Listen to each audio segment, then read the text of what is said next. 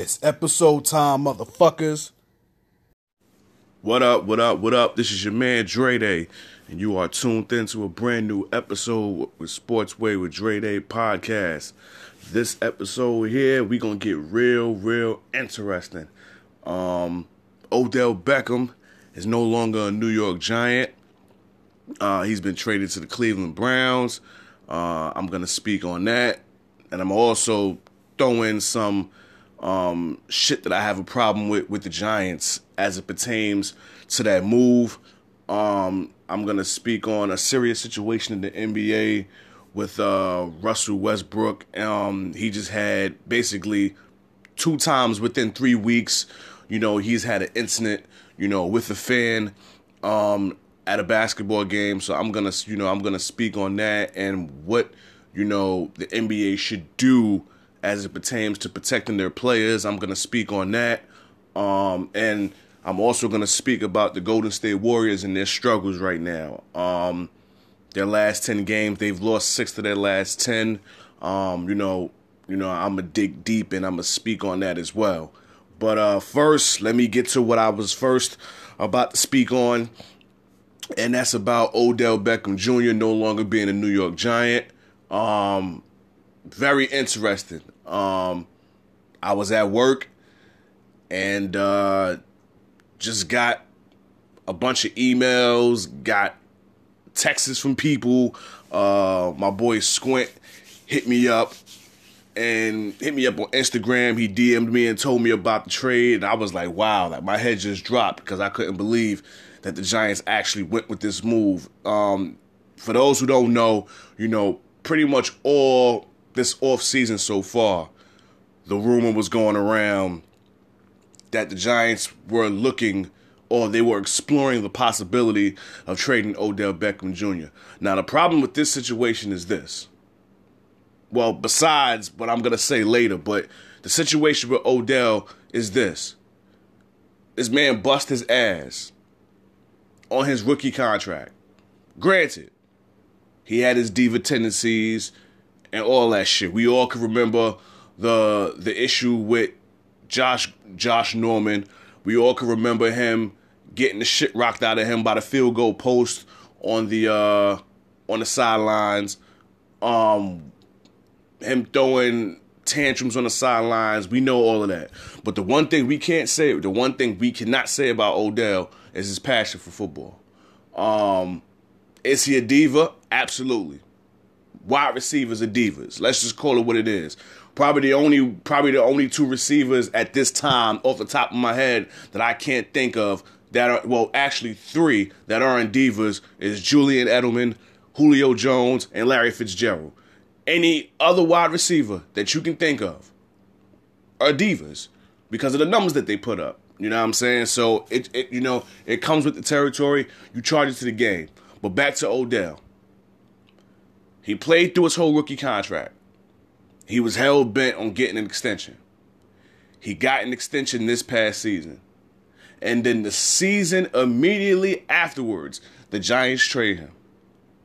Now, during this whole NFL combine, the Giants general manager, I can't think of his head off the top of my off the off the top of my head. I can't think of his name off the top of my head. Said that how we did not sign Odell to trade him. But that's exactly what you did. Within one year of his contract, within within one year of his new contract, you went off and you traded this man. You traded him to the Cleveland Browns. Well, guess what? That's a good move by them. That's a very beautiful move for the Cleveland Browns. Um, but the Giants, they also get a first and third round pick, and they also get Jabril Peppers, who used to play for the University of Michigan.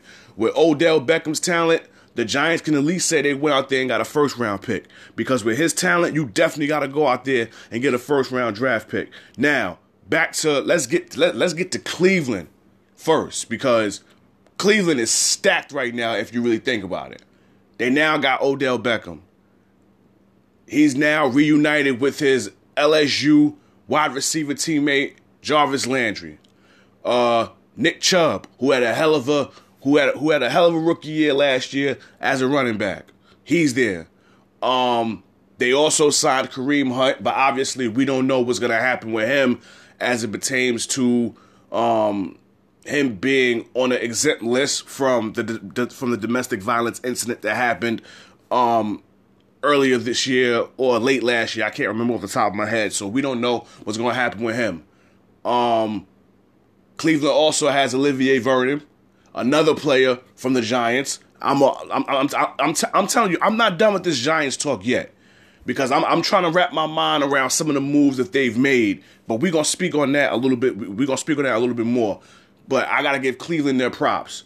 Um, and I ain't even add, and I ain't even add to the fact that you got Baker Mayfield. So Cleveland is looking very promising right now as the new season gets ready to be in motion. I mean, we're only in March. You know, the NFL draft still has to happen. Um, there's still other free agents that they can sign, but on paper right now, you can say that the Cleveland Browns are probably the front runners to win the AFC North. And that's very weird to say because Cleveland has been bums for Lord knows how long. Um, before this season, um, they had they had won what one game You know what I'm saying? In two years prior to last season. So to say Cleveland is the front runner to win the division of the AFC North, that's saying something because Pittsburgh, they're pretty much, I don't know what's to happen with them. They lost Antonio Brown. Um, Le'Veon just went to the Jets. You still got to deal with Big Ben and his non-leadership ass. I don't give a fuck what that gen. I don't give a damn what that general manager in Pittsburgh says. Um, Mike Tomlin, I think I think his I, I think he I think he's to be coaching for his job this upcoming season. So, with that being said, you definitely got to have the Cleveland Browns as the front runners for the AFC North. And then on top of that, with Baltimore, you know, a lot of the veteran players they let go. T. Suggs, they he, he's he's he's no longer a Raven. He went home to Arizona. Well, I'm not gonna say he went home, but he went to you know the school that he um he went to the state that where he played college football at, which is Arizona. So he's playing for the Cardinals. The Bengals is who they are, so they're never to be respected. So having said all of that, again on paper right now, I would have to say that the Cleveland Browns are definitely the front runners to win the the, the AFC North. Now, having said all of that, now I have to get into the Giants' ass. I have to really, really, really, you know, rip them a new one. And here it goes. Hold on, let me get some water because this is going to be serious here. Okay. New York Giants organization. What the fuck are y'all thinking? Like, seriously, what are y'all thinking? You gave up your best player, your most popular player, Odell Beckham.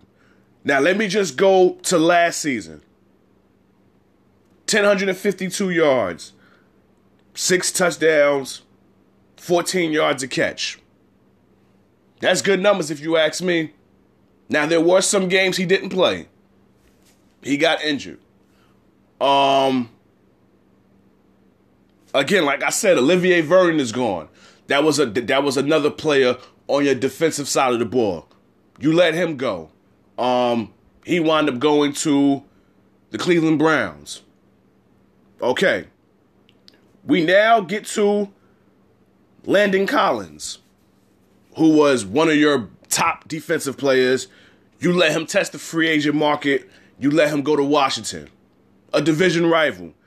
He went there for six years, 84 million. His career numbers he played four seasons with the Giants 437 tackles, five sacks, three forced fumbles, three fumble recoveries, and eight interceptions. Okay, so here we go here. You let your best player go, your most popular player go. After you just paid him this big contract, a contract that he deserved, you let you trade him away. Your best defender, but I'm not gonna say your best defender, but one of your top defenders, especially in the secondary. You let him test the free agent market. You also let him go to a division rival. You let Olivier Vernon go. And on top of all of that, you did all three of those moves, but you still got Eli Manning as your starting quarterback for the New York Giants. Now, I hate to throw I, I hate to throw this term in there, but this is my podcast, and when I first heard about the Odell shit early yesterday, I definitely had to speak on it, and I definitely had to say something about it. Um, can I say a little complexion for the protection for the collection for Eli Manning? Um, for anybody out there, for, for anybody out there that knows OG Paul Mooney, um, legendary comedian, the Godfather of comedy, you know who wrote things for Richard Pryor and Dave Chappelle and Redd Foxx. He has a saying out there: complexion for the protection. Um, your skin protects you. Do I sense a little bit of that in here? For the reason why Eli Manning is still the starting quarterback for the New York Giants. You gave up all these brothers who are key assets to the New York Giants.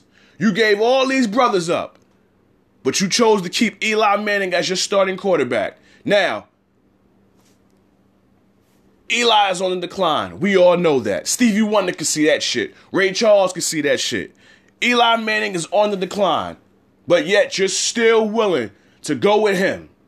And you gave up these three names that I just gave you, who are rather young, if you really think about it. You gave up three young talents, brothers at that, but you keep Eli, the great white hope. Now, again, complexion for the protection. Maybe that's what it is. And then on top of that, you know, you Giants fans. Well, I'm not gonna say you Giants fans because I know a lot of you Giants fans are actually pissed with this trade, and some of y'all are tired of Eli Manning. So again, I'm gonna say it again. Eli Manning is only relevant right now because of those two Super Bowls that he won and because of the family he's a part of. He's a part of the Manning family. Those are the only two things that's keeping him relevant in football right now. If he didn't have those two things, or even just the two Super Bowl rings, and he wasn't a Manning, he'll just be an average Joe. But right now, he's still an average Joe. But to the football world out there, they're keeping him relevant just off the strength of those two Super Bowl wins and because he's a Manning. The Giants made a terrible move here. A terrible move here. But again, let's see what they do. Because again, they got a first round pick and they got a third round pick. So let's see what they do with this upcoming draft. But I know one thing. If Dwayne Haskins is available at seventh in this upcoming draft, the Giants better pick him. The Giants better pick him. It's time that they start looking towards the future and thinking about, you know, handling their handling their ties with Eli Manning because this is not looking good for the Giants right now. And I just feel bad for Saquon. I truly feel bad for Saquon Barkley. Um, again, you know what I'm saying? Last year the Giants could have went after a quarterback, but they drafted him and he had a hell of a year. But, you know, right now he's looking to be the savior on the offensive side of the ball, and it's actually kind of a shame because he's on his second year. He's he's going to be on his second year, and it's not fair to the young fella. But again, that's what it's looking like. It's looking towards, and you know, good luck to you, Saquon. That's all I gotta say. Good luck to you. But again, as it pertains to the Giants, y'all better do something this draft. Y'all, y'all, y'all really have to draft Dwayne Haskins. Truly, have to, you truly have to draft him. Um, it's time for Eli to sit on the bench, regardless to you know them saying they're sticking with him. So with the with the team, the way they're stacked right now, if they was to draft Dwayne Haskins, it's only a matter of time before Eli fucks up. Because now that you done lost your your your best receiver, who knows how you're gonna play this upcoming season? Maybe it'd be time to officially, you know, take the keys from Eli and to give it to somebody else. But again, this don't look good. This don't look good. You give up three key you give up three of your key players, brothers at that, to keep Eli. 38 years old, washed up. I'm not even gonna say washed up, but you know, he shouldn't be the starter for the Giants. But you keep him there, and you keep him as the starter. It's that skin. It's that color. He's got the complexion for the protection for the collection. And that's all I got to say about that. That's my analogy on that. You know, I told people I couldn't wait to speak on this topic because I'm going to dig real deep on it. And I had to dig real deep on it. So, you know, it is what it is. Again, Giants, you better do something this draft. But Cleveland, kudos to y'all. Um, if you don't have injuries this season, y'all might be able to do some great things this season. Y'all might be able to do some great things this season. Again, right now, I have y'all as front runners as the winners of the AFC North. But let's see what happens. Let's see what happens. But the Giants, y'all losing, y'all fans are pissed off. Very pissed off. So if you don't want your fans to cross over to liking the Jets or just not liking y'all no more, y'all better do the right thing draft night. Y'all better do the right thing draft night. If Dwayne Haskins is available, you better draft him. You better draft him. What up? What up? What up? I'm back. Uh this segment right here, this one right here is a very very touching and serious segment for me and a serious topic for me um being a black man, this is a serious this is a serious topic here. Um, when I said that this was gonna be um, the realest episode, if people follow me on my social media pages, uh, I posted some earlier this week where I said that oh I can't wait for this episode because this was gonna be the realest episode that I put out. So being that I said this is gonna be the realest one, I gotta stand firm with it. I gotta be I, I, I got to get in my bag on this segment, especially this segment right here. Um, let's just get into it. Um, salute to my man Russell Westbrook. Um, OKC Thunder point guard, one of the top players in the league. Uh, I have to commend him. I have to um, respect him. Um, kudos to you. Uh, the one thing I had a problem with was where he said that he was gonna f homeboy's wife up. Um, that was the only issue I have with him. As far as everything else, I have no issue with what Russell Westbrook did. You just can't let nobody talk to you any certain way and think it's gonna smooth out and think it's gonna be cool. If y'all don't know what I'm talking about, let me just get into it. Uh, earlier this week, the OKC Thunder had a road game against the Utah Jazz, and there was a video that was put out where Russell Westbrook was going back and forth with a fan in the audience where he was basically telling the fan, um, I'll fuck you up. Um, he just kept saying, I'll fuck you up, you know, you I'll fuck you up, you and your wife. Um, but obviously, you know, we was just like at that given moment, we all like everybody else, we all trying to figure out where was Russell coming with this? Like, what was this whole thing about? Well, it turns out Russell Westbrook was being interviewed after the game. And uh, Russell Westbrook said that how the fan was telling him, um, get down on your knees like you used to. Now, let me just get to this. I've never been to Utah. Don't know nothing about Utah. The only thing I know about Utah is Prison Break. Now, for some of y'all that have watched Prison Break, that's the only thing I know about Utah. For those of you that watch Prison Break, there, season two, you know, Scofield, his brother Lincoln Burrows, and the rest of the Fox River crew went to Utah to go find this five million dollars that a man, an old man, um, Westmoreland um, hid in Utah that he told the boys about before he died when they was trying to escape in season one. That's the only thing I know about Utah, and that's Prison Break. Utah, the state of Utah, is 89% white. The population in Utah is nine is almost 90% white. In fact, the entire black population just plays for Utah. So, obviously, this is a Republican state. And obviously, some of these Republican states just happen to be probably racist states. Let's just call it what it is. Let's just let, let, let's just be brutally honest here. Let's not sugarcoat it. Let's not bullshit around it. When you tell somebody, get on your knees like you used to, get down on your knees like you used to, that sounds a bit racist if you ask me. Wouldn't you agree? Now this now this same fan whose name just happens to be Shane Cassell. I hope I'm I hope I'm saying it right. In fact, I hope I'm saying it wrong because of the piece of shit person you are. Um he was interviewed after the game where he said that he was telling Westbrook to put ice on his legs or, you know, something something to that degree. Within that interview, I can tell he was lying.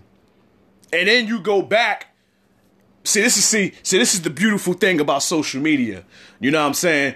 You can find out some of the tweets that these people have said before they deleted them. And it just so happens that this guy here is a racist. And he's had issues with Westbrook. This is not his first incident with Russell Westbrook. April 28th, 2018. If I'm not if I'm not mistaken, I'm quite sure that was a playoff game in Utah. Shane tweeted, Westbrook is a piece of classless shit.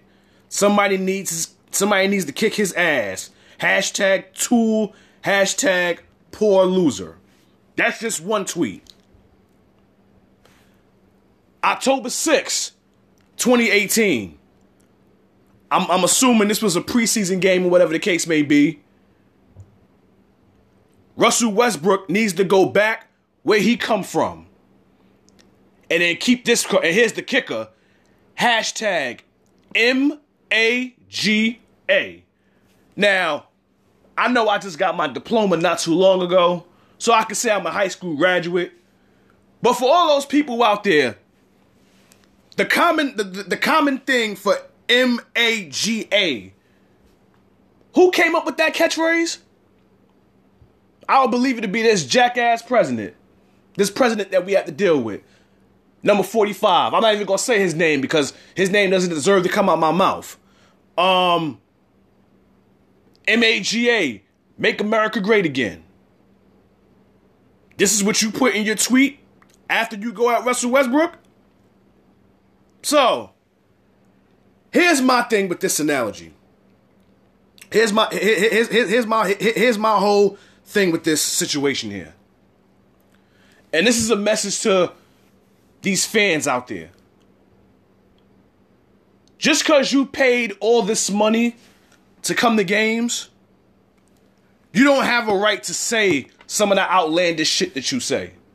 If you want to say I'm trash, again, I'm not I'm not in the NBA, so I'm gonna I'm gonna use this in the sense as if I was in the NBA. If I was in the NBA, you can call me anything. Just don't say anything racist like towards me, and we ain't gonna have no problem. Because see, this is my honest to God opinion, and I know this is gonna ruffle some feathers when I say it, but I just don't give a shit. I think we need to have another malice in the palace. Now, for some of y'all that that listen to this podcast, there was a situation years ago.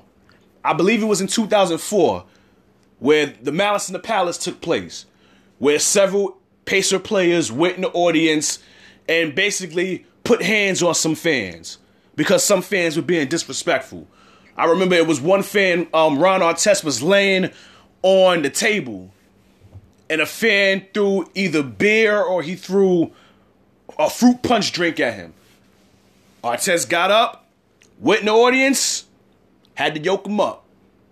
Jermaine O'Neal helped out. Stephen Jackson helped out. See, the thing is with these fans, they think just because they spend all this money on these tickets, they could be a part of the action. No, you can't.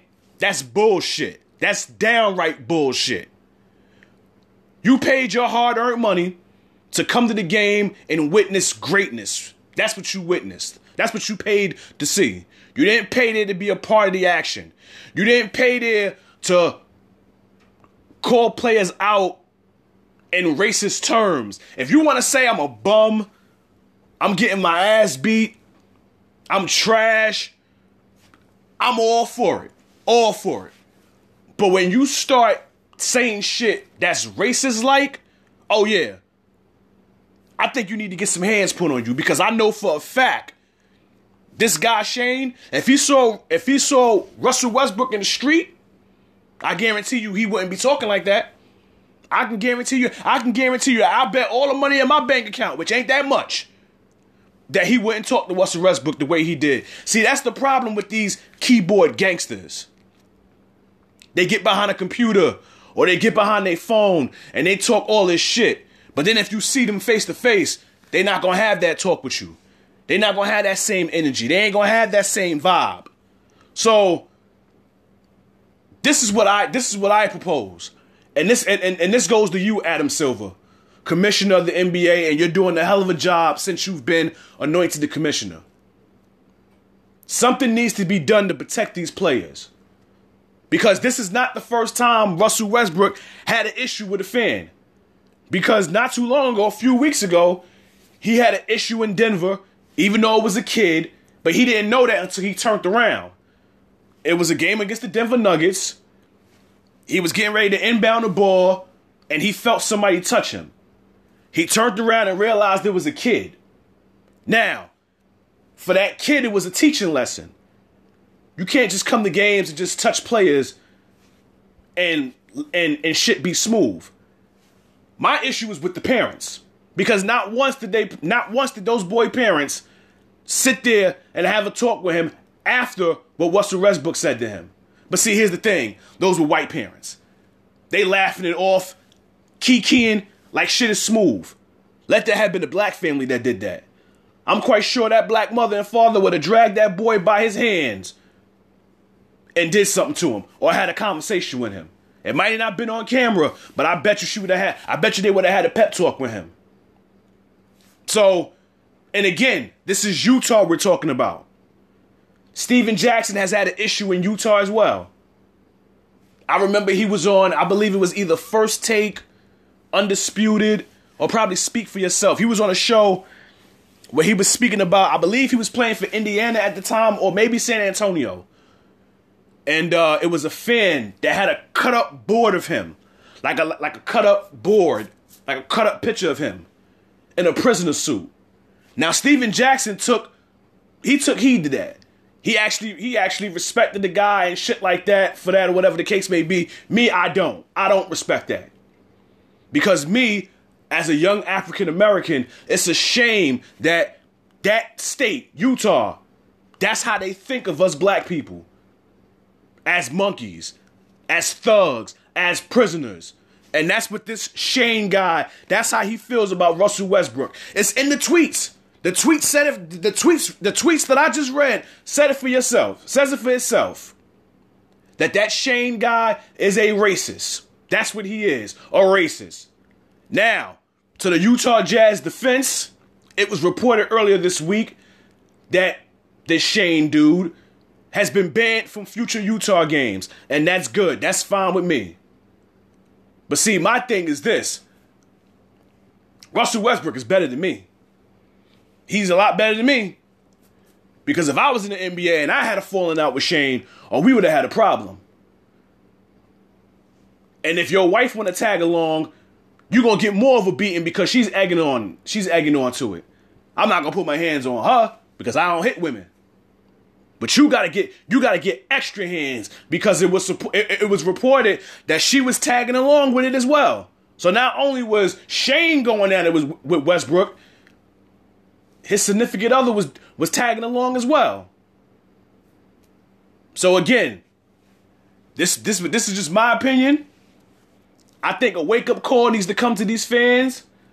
And if another malice in the palace was to happen, I'll be okay with it. Because these fans think that it's okay that they can spend their hard earned money and come to these games and sit front row and they can say whatever they want to these players and think it's smooth and it's okay. Kevin Durant had an issue with a fan not too long ago. But see, that one I was okay with because the fan didn't say anything out of pocket. This fan right here said something out of pocket to Russell Westbrook. Now, Russell Westbrook can be somewhat of a he can be somewhat of a loose cannon. But I know one thing. Russell Westbrook ain't no wife beater. He's a family man from what we see on social media. He loves his wife, he loves his kids, all of that. And he should be very well respected. So when he said what he said in his post-game interview, I believed every word he said. And then when they interviewed the other guy, the Shane dude, I, I, I knew within the first few words that he was lying. That I knew he was lying. So Adam Silver, you have a big you have a big agenda on your hand as it pertains to this upcoming season. What are you going to do to protect these players from fans like this? Because these fans could just say whatever they want and it's okay. But then if you slap them and put hands on them, lawsuits happen. You get fined, you get suspended, you lose endorsements that you got. Nah, come on, something got to give. So these players need to be protected. Seeing other seeing other sports, the players are protected. The fans are not that close to the game. You know, in baseball, you know, you got a barricade that, you know, shields you from the field. Now there have been some fans that jumped on the field and wound up getting tackled. You know, in football, you got to jump over something to get across the field. Soccer is the same way. Hockey, you got to get over a glass to get on the ice. See, in the NBA, these fans, there's no barricades. Like, there's nothing, you know, crossing between the court and the fans. A fan could just get up out their seat and go on the court and do whatever they want.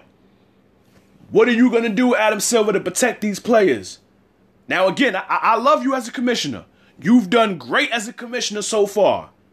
But this you need to put on your you need to put this on your to-do list. This should be high on your agenda list because again, this is the second time Russell Westbrook had to deal with this this season. The second time. See, the first time it was a kid. Who's to say who who's to say that the, the outcome would have been different when he turned around it would have been an adult. And then we got this situation with a downright racist. Let's go. Adam Silver, what you gonna do about it? What you gonna do about it? But see, this segment here is serious to me, real serious to me, because again, like myself, like like Russell Westbrook, I'm a young African American, young African American, and obviously there are Trump supporters out there, and I just said that Utah is close to 90% white it's a Republican state, and just like Shane hashtag "Make America Great Again." So obviously, it's clear you have a racist you have a racist mindset. If I was Russell Westbrook, I would have had to put hands on him.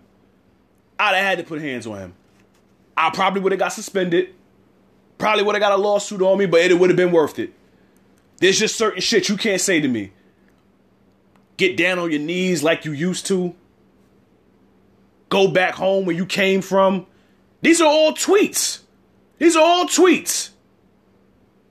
Now, some of them were directed to Westbrook, some of them weren't. But it just so happens this guy that he Westbrook was having this encounter with, he was having it with a racist. It's one thing I don't like in this country, and that's a racist. So off that, you got to get your hands put on you. So again, Adam Silver, listen to your boy. You gotta you gotta take this. You gotta handle this. You gotta protect these players. Something gotta give. But again, Russell Westbrook, I salute you. I respect you for standing your ground. Um, unfortunately, you know, I didn't approve of the whole, you know, I'll fuck you up and your wife. But, you know, you was pissed off. You was angry. I know you didn't mean it. You was just pissed off with it. But homeboy needed to get homeboy needed to get some hands put on him. You know what I'm saying? He definitely needed to get some hands put on him. But I salute you for keeping your calm. You're a better man than me. Um, and, and in this situation, I'm team Russell Westbrook.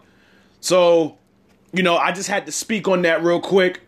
And uh, again, Adam Silver, you got some work to do. Protect these NBA players. You got to put that on your to do list, man. Put it on your to do list. What up? What up? What up? I'm back. Um, this well, this part right here, this segment right here, I gotta speak on uh the defending NBA champs, the Golden State Warriors, and their recent struggles. They're hitting hard times right now, basically. Um, their last ten games, they've lost six of them. Um, one of those losses was to the Phoenix Suns. You know what I'm saying? They was blown out by the Boston Celtics at home. Another one of those losses was to the Orlando Magic. Another loss was to the Miami Heat. So basically, they lost back-to-back Florida games. Um, they lost to the Houston Rockets, who they'll be playing again soon. Um, and they lost to the Portland Trailblazers in a blowout. This is just my personal opinion, and you know, I've been, you know, I've been saying this for pretty much. I've, I've been saying it for pretty much about a month now, as it pertains to speaking to some Warriors fans out there. Well, Warrior fans, like it's actually it's it's actually oxymoron to say Warriors fans because I don't think anybody is really Warriors fans. They're more so bandwagon fans, but I know a few true Warrior fans. Shout out to my man Larry.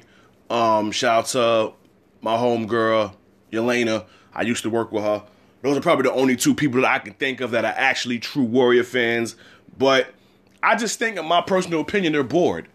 Um, I just think, you know, I mean, everybody's is, you know, you know, they got their panic button ready to be pressed about what's going on with the Warriors. I just think, in my honest opinion, that they're bored. They're just waiting for the playoffs to start. Um, just, I mean, I mean, just think. I mean, just think about it. Just, just go back, and well, for me, I can go back to the teams that were on quest for three peats. Um, that was the two years that the Bulls um went for their three peat. The '93 Bulls, um, the '98 Bulls, um, the Lakers when they went for their three peat.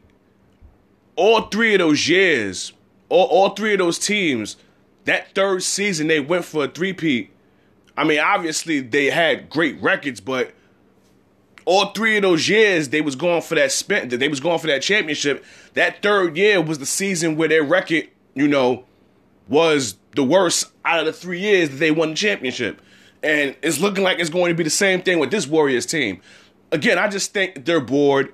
They're waiting for the playoffs. It's the pressure of, you know, having a three-peat. But then again, of course, you know, we can't ignore some of the stuff that's been going on as it pertains to the players. Obviously, we know what happened earlier this season with KD and Draymond having their little, you know, tantrum on the bench, but that was earlier this season.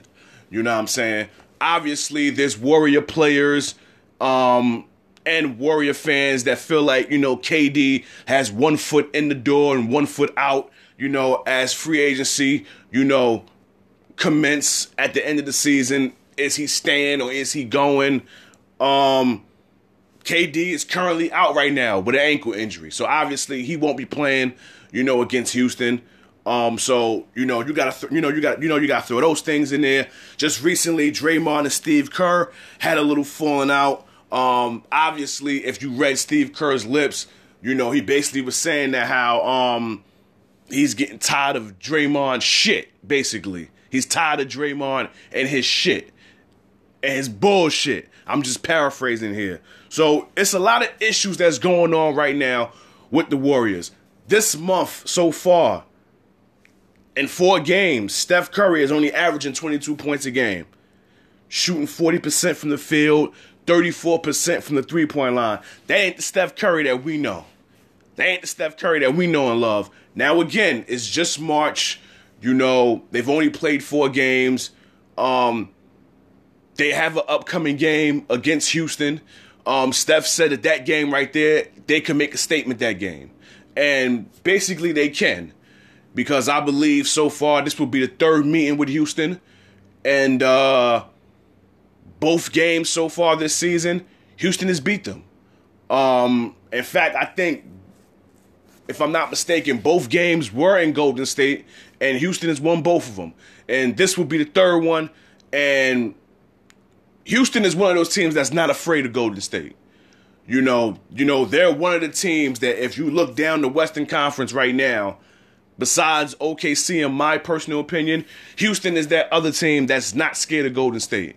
You know, they were one win away last year from beating them in the Western Conference Finals. You have those who say, "Oh, if Chris Paul played, you know, they they, they, they would have beat Golden State." Well, if if was a fifth, we all be drunk.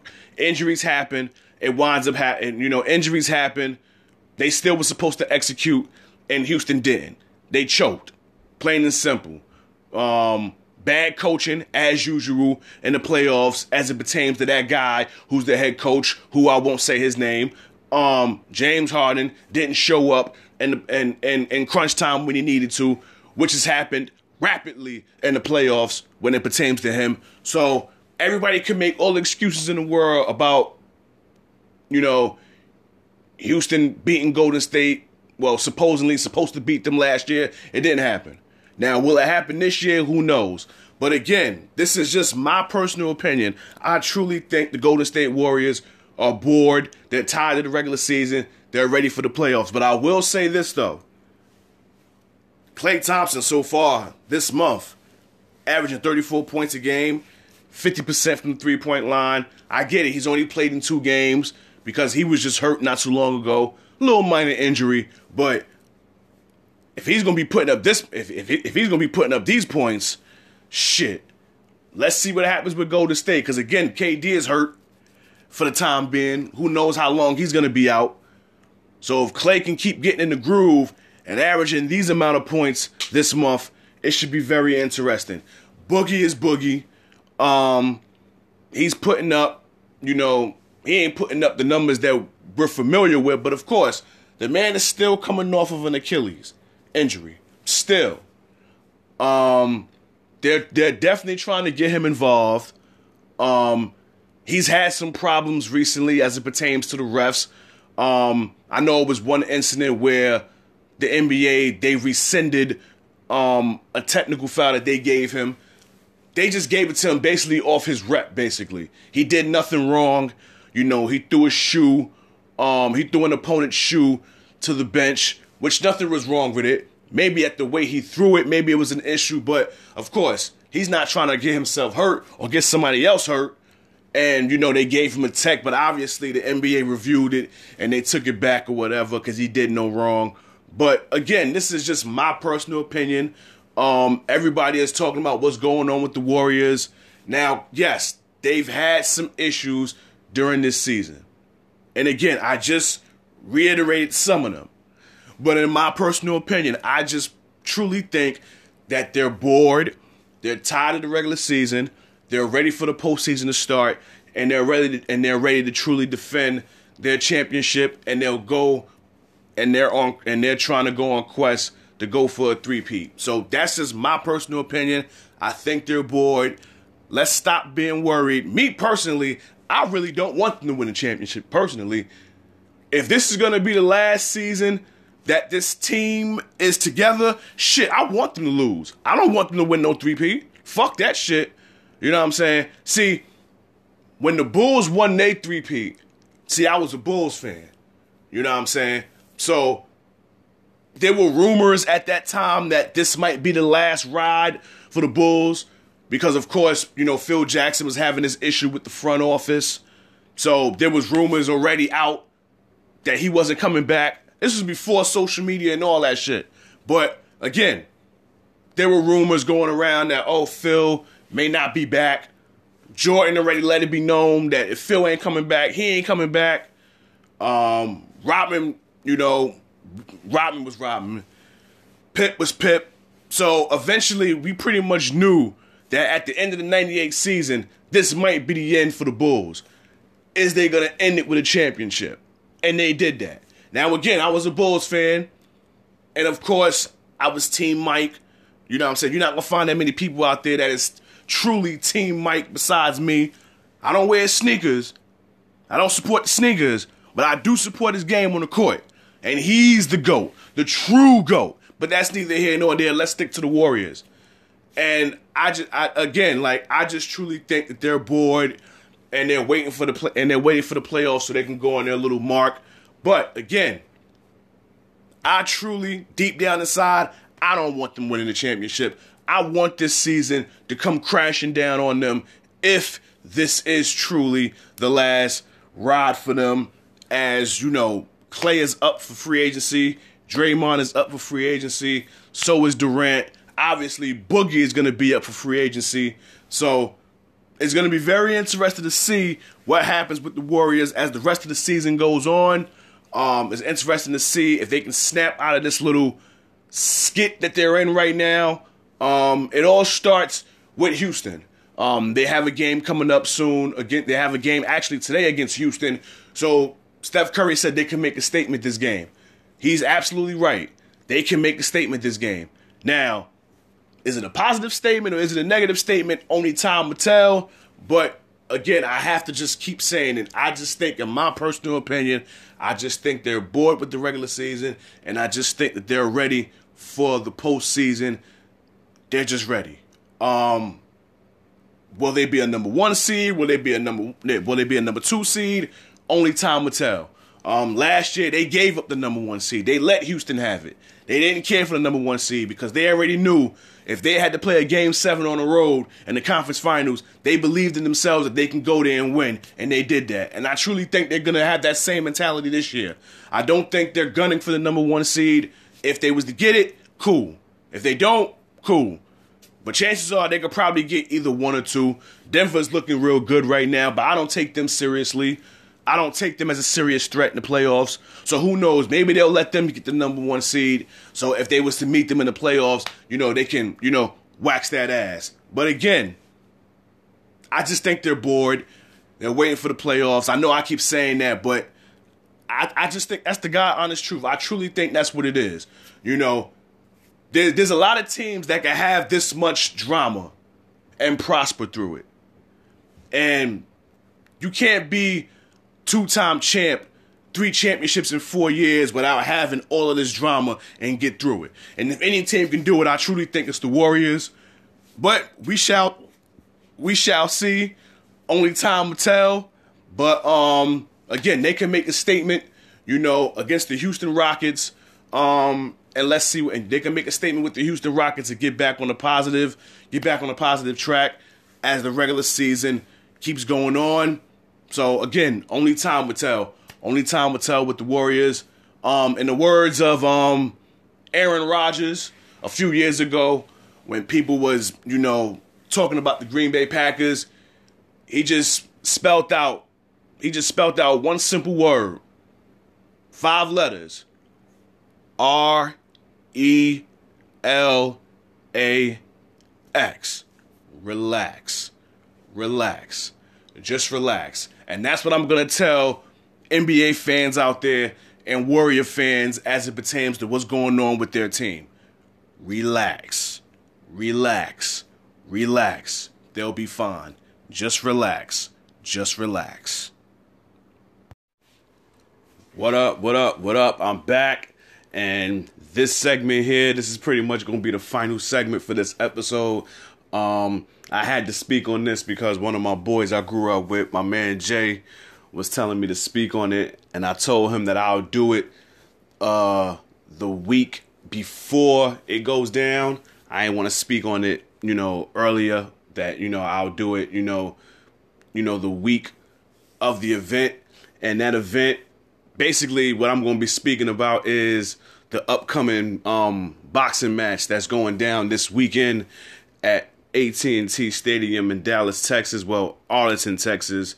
Uh, we got ourselves a we got ourselves a a huge pay per view fight coming this weekend with uh, Errol Spence Jr. and Mikey Garcia uh, in the welterweight division.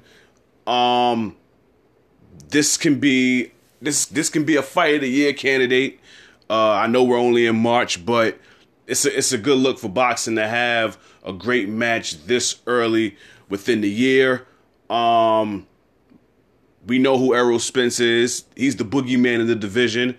Um, basically, nobody want to fight him. You know, there've been some names out there who've been ducking from him. Keith Thurman, um, Mikey Garcia, who's a hell of an who's who's a hell of a fighter. Um, he's actually moving up two weight classes just to just to go at Errol Spence and go after his title or whatever. So just off of that, we got to give Mikey Garcia respect. He's the current lightweight champ. Um, I believe that is, I believe that's the 135 weight class. So he's moving up two weight classes, which is 147, to go at Errol Spence and his welterweight championship. So we gotta, um, so we gotta give Mikey Garcia kudos and we gotta give him respect for that. These two guys both are on the pound for pound list. They're both in the top 10 um, Mikey Garcia is fifth on the pound for pound list. Errol Spence is sixth on the pound for pound list. Both guys are undefeated. So basically, um, I don't know which ring announcer says it, but you know, before the fight starts, he always says somebody's always got to go. Well, on Saturday, one of these two guys, one of their O's is going to turn into a one. So it's going to be an interesting fight. Um, I can't wait for it. Um, the welterweight division obviously is stacked. You have a lot. You have a lot of guys in that weight class that I'm gonna speak on later. But just with this fight here, um, again, we got to give Mikey Garcia respect. Um, he's moving up two weight classes to go against Errol Spence. There's been plenty of people in his camp that actually didn't want him to take this fight. His own brother, which is his trainer, Robert Garcia, who's by far one of the best trainers in the game. His own brother felt like he he he shouldn't have took this fight or whatever the case may be. Um, Errol Spence is the hometown hero. Um, he's from Texas. Well, he's from Dallas.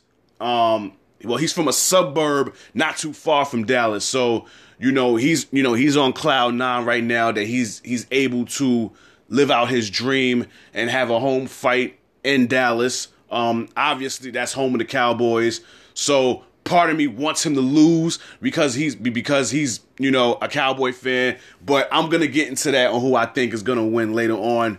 Um, this match here is tough to call. Like I can't like I can't even I, I I can't even lie. This this match is tough to call. I've watched both of these guys for quite some time. Um, I I knew Mikey Garcia longer than I've known I've known Errol Spence, but both guys are formidable formidable fighters. They both have speed. They both have amazing defense. Um, their timing is good. Their ring generalship is on point. Both guys, so it's very hard for me to pick and choose on who I think is gonna win. But obviously, I have to pick a winner. I can't be on this neutral type shit. That's not me. You know what I'm saying? Even if I am somewhat neutral, I have to pick a winner. So I'm gonna pick a winner in a few. Um, I will say this though. Um, Errol Spence, he will have the height advantage in this match. Um, he's five nine. Um, Mikey Garcia is five six. So obviously, if you're like for people that follow boxing, if you got the height advantage, there's one key to this match. You got to get that jab moving. You gotta you, you got you got you gotta get that jab pumping, being that you got the height advantage. He has the reach on him. Errol Spence have a, has a 72 inch reach, and uh Mikey Garcia has a 68. He has a 68. Um, speed wise, they're dead eat. Honestly, they're kind of dead even to me, but I'm gonna give the slight edge to Errol Spence as it pertains to the speed. Defense, I've seen Mikey Garcia take some hits. Um, I, have seen him take some hits to the chin. So I haven't really seen Errol Spence that much in a fight where, you know, he's on the defense and he's backing up on the ropes and taking some hits. I've seen Mikey Garcia in that situation before. So off of that aspect, I'm gonna give the edge to Errol Spence. As far as heart, I'm gonna give that to Mikey Garcia. You know, you know the Mexican fighters, they got Mexican pride. You know how they give it up. And just off the strength of you moving up two weight classes to try to conquer your fifth division, I gotta give you nothing but respect right there. Any fighter that steps in that ring, you got to give them the ultimate respect because it takes one bad hit and bam, you're out of there. You know, we've all seen these fighters, you know, who have been in fights, um, don't make it out. You know what I'm saying? Whether their career, whether their career is over or sad to say that they they've passed on from the injuries that they from the blows that they've taken to the head or whatever. But I will say this though. This is one thing that Errol Spence has in his defense that people don't really talk about. He's knocked out all his opponents whose reach is under 70 inches. So every fighter who he stepped in the ring with, obviously some of the fighters that he stepped in the ring with, well, the majority of them, he's had the inch, he's had the reach advantage on them. If their reach is not 70 inches, well, if their reach is not 70 inches, he's knocked them out. Mikey Garcia is a 68. Will history repeat itself in this fight? Only time will tell. Um, they've they, they've they've traded their little jabs with each other. You know, during their press conferences. You know, I've been able to catch some of the press conferences, whether I've been on YouTube or if they've showed them on TV or whatnot. These guys have enormous respect for each other. Um, but obviously, of course, you know, shit is gonna be thrown at each other whatever. And uh, you know, Mikey Garcia's brother um, Robert Garcia feels like Errol Spence is cocky and he's arrogant. I mean, he's undefeated. He should feel that way. You know, you know, you know, we, you know, you know, we had an undefeated fighter not too long ago who was cocky and arrogant for the longest, and that would be Money Mayweather. You know what I'm saying? So if you're undefeated, you know, nobody is beating you. You have every reason in the world to be cocky. You have every reason in the world to be arrogant. Um, maybe it's because he's a Cowboy fan. You know, who knows? Maybe you know, you know, you know, maybe that's why he's cocky and arrogant. But Errol Spence is the truth. Um, I know Errol Spence has said that you know he's gonna. I'm paraphrasing here that after this fight, you know, his brother's gonna wish that he didn't take this fight. So of course, you know, they're throwing their little jabs at each other here and there. So again, it's gonna be interesting. I can't wait for this fight. Um, Unfortunately, I'll be at work, so I'm gonna have to rush home, or I'm gonna have to find a bar, or find a find a lounge somewhere by my job, so where I can catch this fight, or I might have to, you know, trying to find an app or whatever to where I can stream it and catch it, whatever. So hopefully, I'll be able to do that. But having said all of that, I have to pick a winner. I've done all this talking. I have to pick a winner, and I pick Drum roll, please. I am going to pick, and this is a tough one. This is a real tough one. I'm going to go with Errol Spence. I'm going to pick him to win in a close fight, a real close fight. I just think that off of moving up two classes, I think that right there is probably going to take a little bit of. I, th- I think that's going to hurt Garcia towards the end of the match. Probably in the beginning. Obviously, in the beginning of the match, you know what I'm saying? It's going to be a little, you know, they're going to be testing each other out and things of that nature. Obviously, Errol Spence, like I said before, he has the he has the height advantage. So the key to this match is going to be him throwing that jab. But obviously, when you throw that jab and you don't land it, Mikey can come with that hook. Mikey has an amazing hook and so does Errol Spence. Both of these guys, they both can punch. They both they both got great feet. They both have great hooks. So this match is gonna be this match is gonna be a doozy. This is definitely going to be a fight of the year candidate. And uh, I'll say this much: if Mikey Garcia winds up winning, I wouldn't mind seeing a rematch. But I will say this though: whoever wins this match, I want them to go against Terrence Crawford next. I'm sorry. Like Terrence Crawford, he's been wanting a big time match for the longest. And I think the winner of this match, if Errol Spence wins, because if Errol Spence wins, then he don't owe Mikey a rematch. If Mikey wins, then Mikey obviously owes him a rematch because it's for Errol's title. But if Spence wins this, I believe his next match, if this when before this year's out, if he's able to, you got to go against Terrence Crawford. You know what I'm saying? There was a video that was put out a few months ago that I put on my Instagram page, Dre Day 1985, where they was going back and forth with each other. backstage at a fight that they both was at. I forgot the match it was. I believe it was probably um Wilder and Fury. You know, they was backstage going at it with each other. These are two amazing fighters, two undefeated fighters, two brothers in the welterweight class. Why not go against each other? But that's only if Errol Spence can win this match with Mikey Garcia. It's not going to be an easy match. Both guys it's gonna be interesting. You know what I'm saying? Like it's gonna be interesting. Both of these guys are fighting for something. Both of these guys are fighting for respect. Um, Errol Spence, obviously, he's fighting for his because, again, like I said, he's the boogeyman in the other weight class. You know, nobody in the weight class wanted to fight him.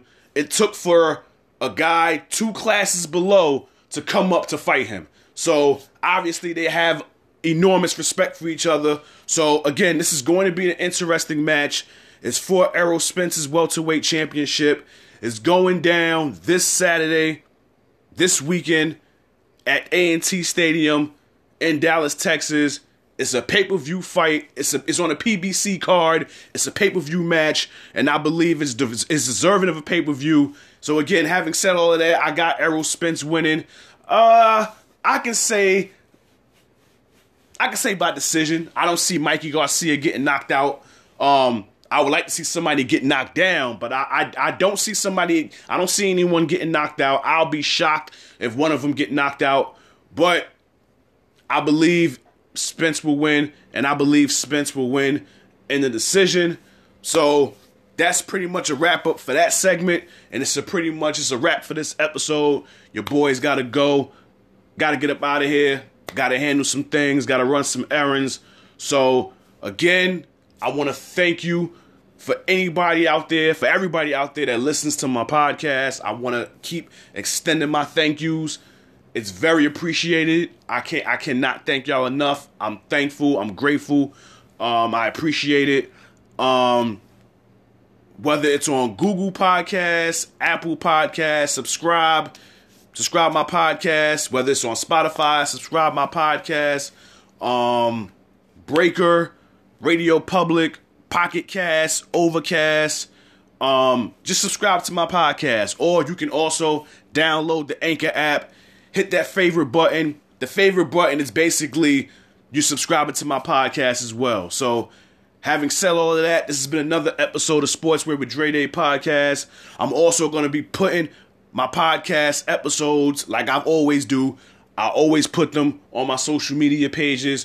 On Facebook, you can look me up Dray Day, D R A Y space D A Y. Twitter, Instagram, it's the same handle. Dray Day, D R A Y D A Y 1985. Until next time, peace and love, world. Peace and love. I'm out of here.